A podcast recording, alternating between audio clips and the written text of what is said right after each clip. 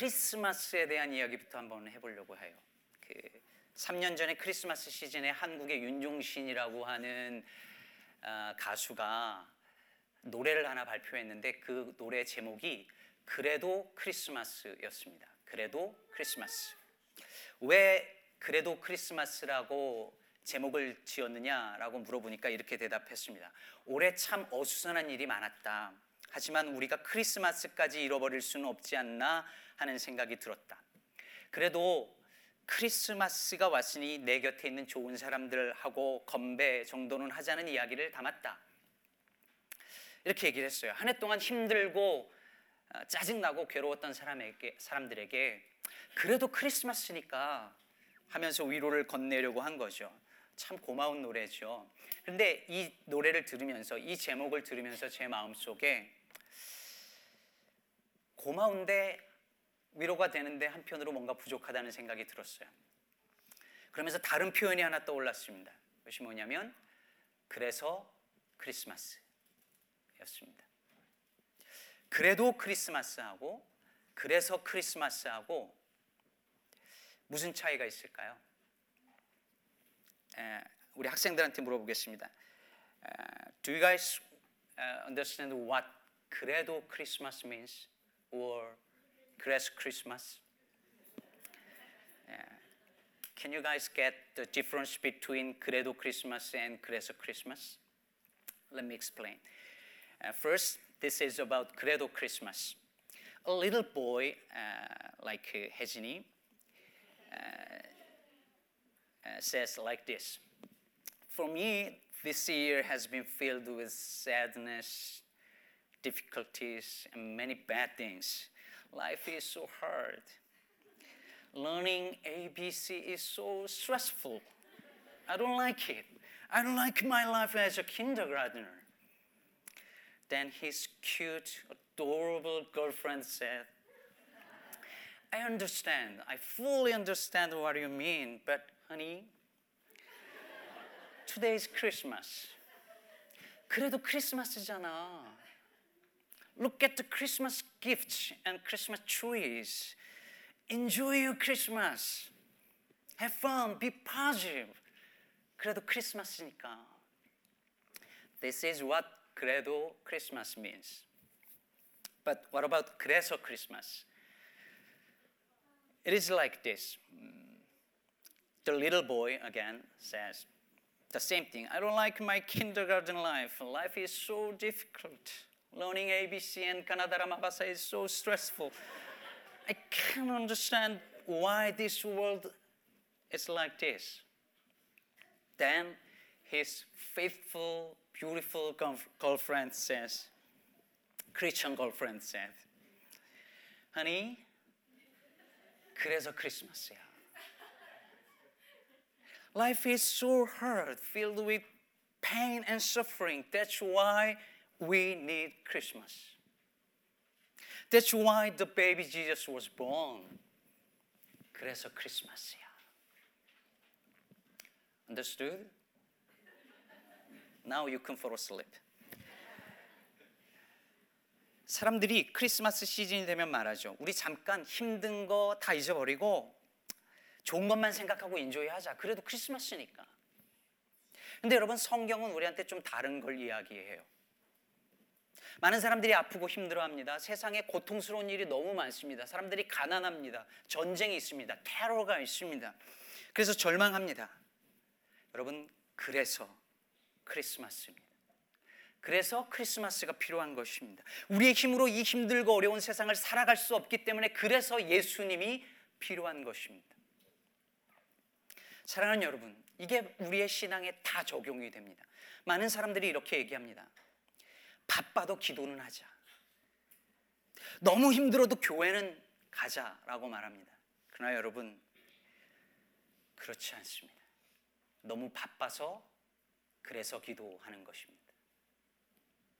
너무 힘들어도 교회 가는 것이 아니라 너무 힘들어서 교회 가는 것입니다. 아파도가 아니라 아파서 시험 당해도가 아니라 시험 당해서 죄인이어도 예수 믿는 것이 아니라 죄인이어서 그래서 예수 믿어야 하는 것입니다. 오늘 본문은 그레데라는 섬에서 목회하던 디도에게 그의 영적 아버지였던 바울이 보낸 편지의 일부분이죠. 바울이 오늘 말씀 4절에서 디도를 가리켜 뭐라고 말하냐면 같은 믿음을 따라 나의 참 아들 된 디도라고 말합니다. 디도는 바울이 내 진짜 출선이야라고 말할 만큼 좋아하는 사랑하는 사람이자 동역자였어요. 바울이 감옥에서 풀려난 다음에 로마에서 풀려난 다음에 그레데 섬에서 복음을 전한 적이 있었는데 그때 디도를 데려갔다가 거기다가 남겨두고 자기는 떠났습니다. 디도가 목회하던 이 그레데라고 하는 섬은 그리스 남쪽의 지중해에 위치한 섬이었는데 사람들이 레이지하고 아주 행실이 안 좋았다고 역사가들이 평가하고 있어요. 그래서 오늘 본문 아래 12절에 보면 이런 구절이 나오는데 그레데인 중에 어떤 선지자가 말하되 그레데인들은 항상 거짓말쟁이며 악한 짐승이며 배만 위하는 게으름뱅이라 이렇게 말하고 있습니다. 온갖 거짓말, 속임수 가득했고 사람들은 레이지했고 사람들은 탐욕스러웠습니다. 그것만 아니라 디도서를 읽어보면 알 수 있듯이 교회 안에 사람들은 계속 disobedience 불순종하고 맨날 헛된 말로 논쟁하고 싸우고 교인들끼리 서로 공격하고 위선적이고 가장 심각한 것은 false teaching 거짓 가르침이 이단 사상이 팽배해져 있었습니다. 목회하기 이렇게 힘든 교회가 있을까 싶을 만한 그런 교회였습니다. 일반 교인도 절대로 가고 싶지 않은 교회였습니다. 아니 이단 사상까지 팽배하니 절대 가면 안 되는 것으로 보이는 교회였습니다. 그런데 바울이 거기다가 디도를 남겨둡니다. 아까 바울이 디도를 뭐라고 불렀다고요? My true son, 나의 참 아들이다라고 불렀습니다. 그러면 바울이 그렇게 사랑하고 아끼는 아들이라면 그리고 그레데가 그렇게 심각한 문제로 가득한 곳이었다면 내가 너를 그레데에서 빼내어 준 이유는 이렇게 말해야 되는 거 아니에요. 내가 너를 그렇게 게으르고 탐욕스럽고 나쁜 사람들로 가득한 그렇게 목회하기 힘든 곳에 너를 남겨둘 수 없다. 내가 그래서 너를 뺐다. 빼주었다. 그레데 섬에서 너를 데리고 왔다. 이렇게 해야 이야기가 자연스러운 것 아닐까요? 여러분 어떠실지 모르겠지만 목사인 저는 오늘 바울과 디모데가 얼마나 놀라운지 모르겠습니다. 저는 지금까지 아들 목사를 이런 섬에 남겨둔 아버지 목사님이 있다는 얘기를 들어본 적이 없습니다. 자신의 아들을 이렇게 목회하기 험한 곳으로 보낸 아버지 목사님을 들어본 적이 없습니다. 그런 곳에서 빼내어준 목사님들은 많이 봤습니다. 제가 얘기했나요? 제가 이렇게 곱상하게 생겼어도 최전방 수색 부대에서 군 생활을 했습니다. 말이 안 되잖아요. 저처럼 키 작고 안경 쓰고 얼굴 하얀 사람이 말이 안 됩니다. 그런데 제가 훈련병 생활을 할 때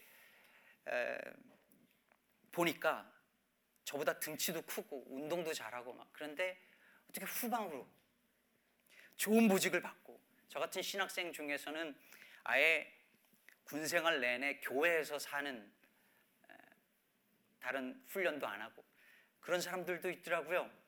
근데 알고 보니까 아, 그 친구들은 아버지가 다 빼줬더라고요. 여러분 이게 우리가 사는 경험하는 세상 아닌가요? 우리의 경험으로 볼 때 바울도 그랬어야 할 것 같지 않아요? 내가 너무 사랑하는데 내가 너를 이런 곳에다 둘 수 없다. 이런 위험한 곳에 둘 수 없다. 그래서 내가 너를 빼내어 줬다. 내가 너를 글에 대해서 빼어내어 준 이유는 이렇게 이야기가 진행되어야 될 것 같은데 바울은 이렇게 말합니다. 내가 너를 글에 대해 남겨둔 이유는 사랑하는 여러분, 바울은 그레데 섬이 그토록 힘들고 어려운 곳임에도 불구하고 그래도 지도를 남겨둔 것이 아닙니다. 그레데 섬이 그런 곳이기 때문에 그래서 디도를 거기에 남겨둔 것입니다. 디도를 사랑함에도 불구하고 그레데 섬에 남겨둔 것이 아니라 사랑하기 때문에 그래서 남겨둔 것입니다.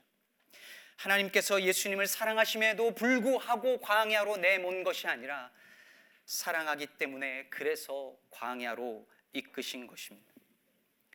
여러분들도 다 들으셔서 알겠지만 요즘 시카고는 타주에 있는 사람들 한인 교회나 목사님들로부터 불명예스럽게도 목회자들의 무덤이라고 불려집니다.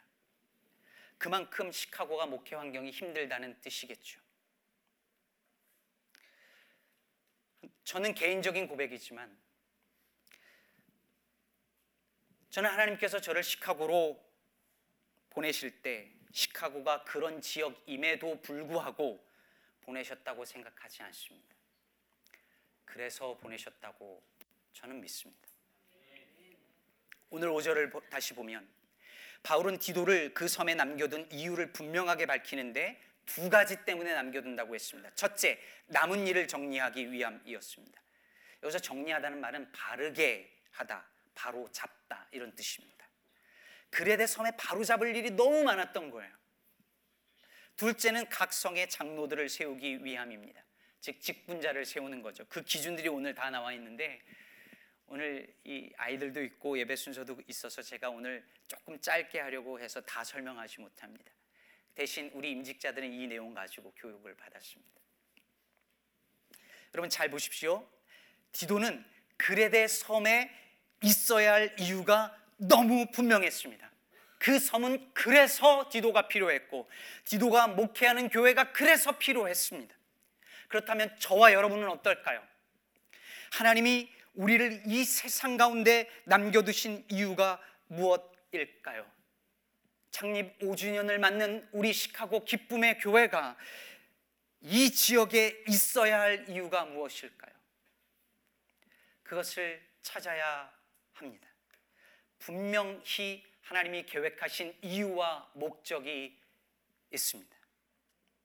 하나님께서 저와 여러분을 이 미국 땅에 남겨두신 이유가 있고 우리를 시카고 지역에 두신 이유가 있습니다.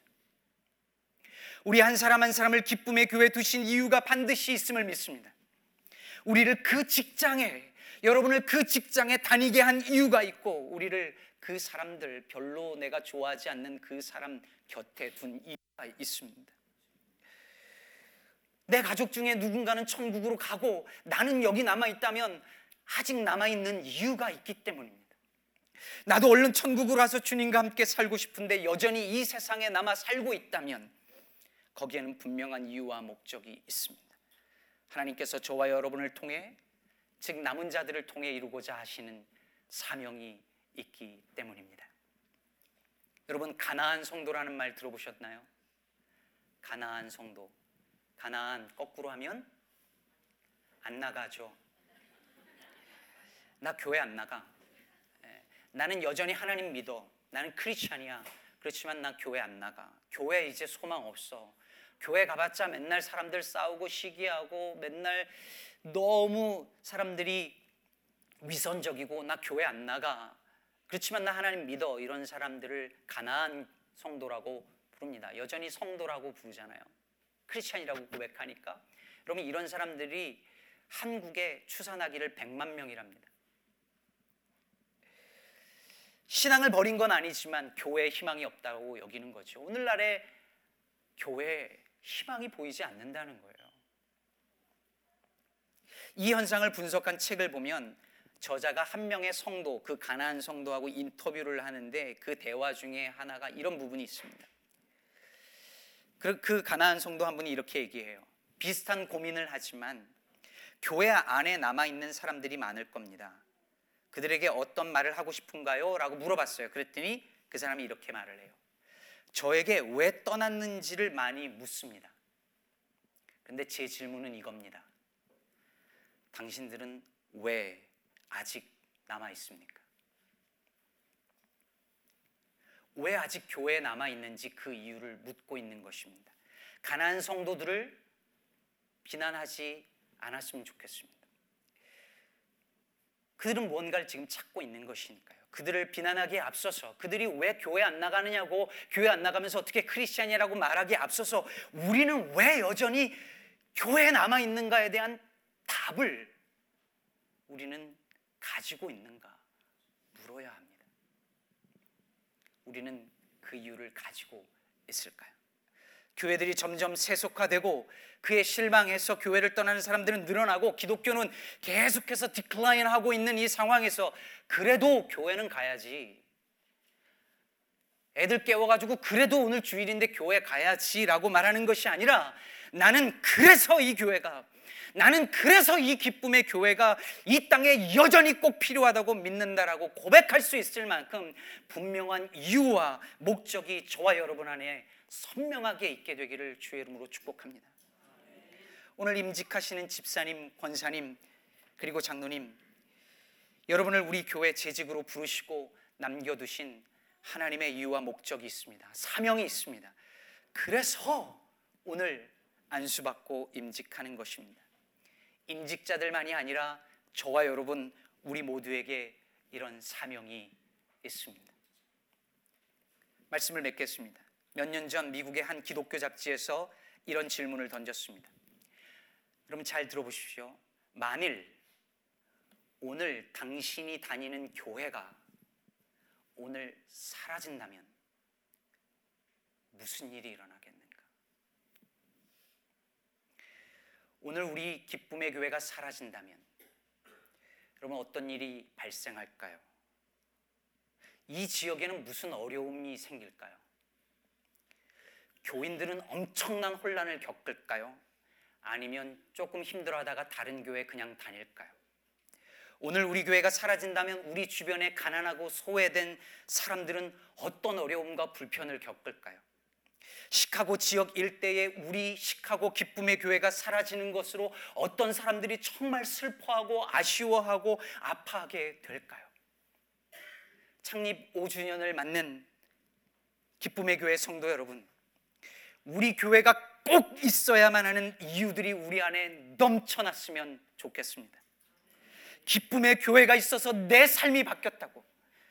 기쁨의 교회가 있어서 우리 가정에 소망이 생겼다고. 예수를 여전히 믿어야 할 이유를 알게 되었다고. 그래서 기쁨의 교회는 꼭 필요한 교회라는 이야기들이 들려오기를 바랍니다. 우리 성도들은 물론이고 이 시카고 지역 사람들이 특히 주변에 가난하고 소외된 사람들이 갈 곳 없는 사람들이 울고 싶어도 울 곳을 찾지 못하는 이들이 홈리스들이 undocumented people들이 불의한 일을 당하는 이들이 시카고 교회는 꼭 이 땅에 있어야만 한다고 그래서 기쁨의 교회는 여전히 이 땅에 존재해야 한다고 말하는 것을 듣게 되기를 간절히 소원합니다.